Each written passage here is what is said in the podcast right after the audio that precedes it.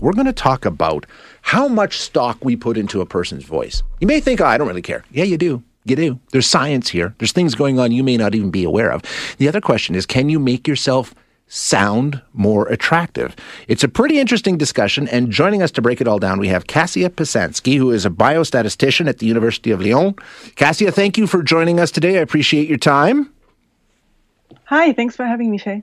You know, it's an interesting discussion, and in reading the work that you're involved in here, uh, I think, you know, we put a lot more stock into the way a person sounds than we even realize. Would that be fair to say? Yes, absolutely. We put so much emphasis on visual cues, but yeah. the voice is, I'd say, equally important.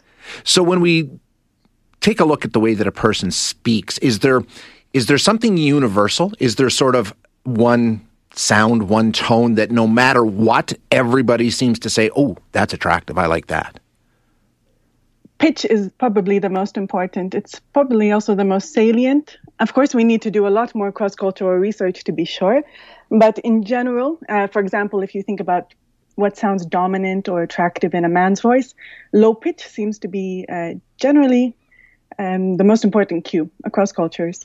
Interesting. Now, we hear somebody speak um, and you know maybe if we haven't even seen them if we're talking to somebody on the phone or something like that or we're, we, are talking to them in person we immediately start to assign specific qualities to that person based solely on the sound of their voice right? Absolutely. What kind of things do we say okay this person speaks this way so they must be this kind of person? Give us an example. Having having never seen a picture of you i'm actually already uh, imagining what you look like just from the sound of okay, go ahead, go ahead. This will be uh, fun. This will this will be fun. no, go no, ahead. No, no, I you sound quite tall, um, but interestingly, actually, I am six foot four, so there you go. You're right. Oh, yeah, okay. It's one of the first things we attribute to people. First of all, their sex. We're almost 99% accurate in judging whether someone's male or female from their voice because there's not a lot of overlap in the voice pitch. Mm-hmm. Women's voices are about twice as high as men's. So that's one of the first judgments. Uh, obviously, one of the second is the nationality or, or where somebody comes from and body size. And we're quite good at that. And that's because there's reliable information in our vocal tract resonances, which are correlated with how tall we are. So the fact that you are six foot four means your vocal tract is much longer than mine, and your vocal tract resonances will be much lower than hmm. mine. And people can hear that. Even blind people can hear that. It's a very, um, very critical uh, perceptual bias. Interesting. Now we we make value judgments about people based on their voice. That may or may not be true, right? I mean, we we assign you know, be it intelligence or trustworthiness, depending on the pitch of a person's voice. Yes, that's true as well. Um, Particularly low pitch, as I said, tends to communicate competence, maturity, and dominance.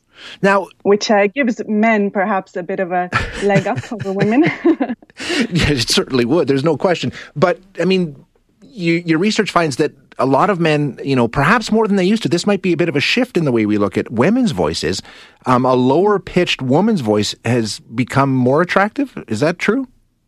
That's what some of the more recent research in the last five to 10 years is suggesting. Earlier, we, we had a very general belief that high pitch is attractive in women's voices. And the idea from an evolutionary perspective is that high pitch signals youth and it signals fertility. So, from an evolutionary perspective, it should be attractive because a young, fertile woman um, could make a good mate. But now, in the day and age where women um, want to have more dominant positions, we see that women are actually actively modulating their voice downward. So, trying to portray a more dominant persona by speaking in a lower voice pitch, despite the sort of conflict that that might uh, arise with femininity and cues to youth. Now, that's an interesting discussion because we know people will try and affect the way that they sound. And to me, an affected voice is extremely unattractive. Can you mm. fake your way through this? There's a few studies asking this question, and uh, the answer is still we're not sure. Um, okay. Basically, it seems that people do this. So we do change our voices depending on who we're speaking to, um, and depending on depending on how we feel about that person. For example, on speed dating, we see that people talk differently if they are talking to someone they like or don't like. But in terms of can people detect if someone's faking their voice and what do they think about that? It's still an open question. It seems people can detect to some extent, and it seems it still uh, sort of fools them in a way. So we think it works, but we need more research in this area. now, what about going too far? Uh, I don't know if you've done any work around vocal fry, but I think what we're talking mm. about is primarily women, but some men do it too.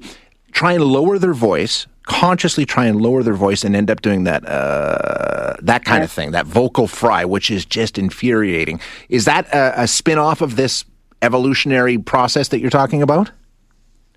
Yes, we think so. We think that that's vocal fry essentially happens when you push your voice pitch so low that your vocal folds vibrate chaotically. They don't vibrate naturally.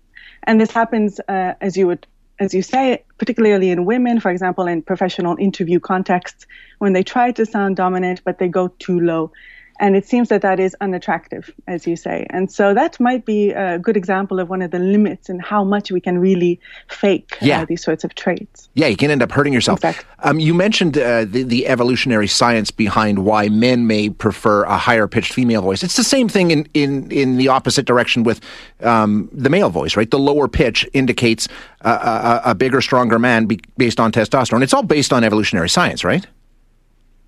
Exactly, and a lot of these theories have come from other animals. In the lab that I work, we study um, everything from humans and uh, other primates like bonobos all the way to fish and crocodiles, and we see very similar acoustic uh, biases and um, relationships across the animal kingdom. And across the animal kingdom, a low voice pitch, um, a low frequency in the voice communicates dominance and um, low formant frequencies, low resonances communicate large size. And we just started to apply these sorts of well known animal communication concepts to understand human vocal communication. Interesting discussion. I really appreciate your time this morning. Oh, one of our listeners wants to know why do we all love Morgan Freeman's voice so much? Is it the pitch? Is it the cadence? What is it about Morgan Freeman? Yes, I think it must be the voice pitch. okay. Thank you so much, Cassie. I really appreciate your time this morning. Thank you, Shay. That's uh, Kasia Pisanski, who is a bioacoustician at the University of Lyon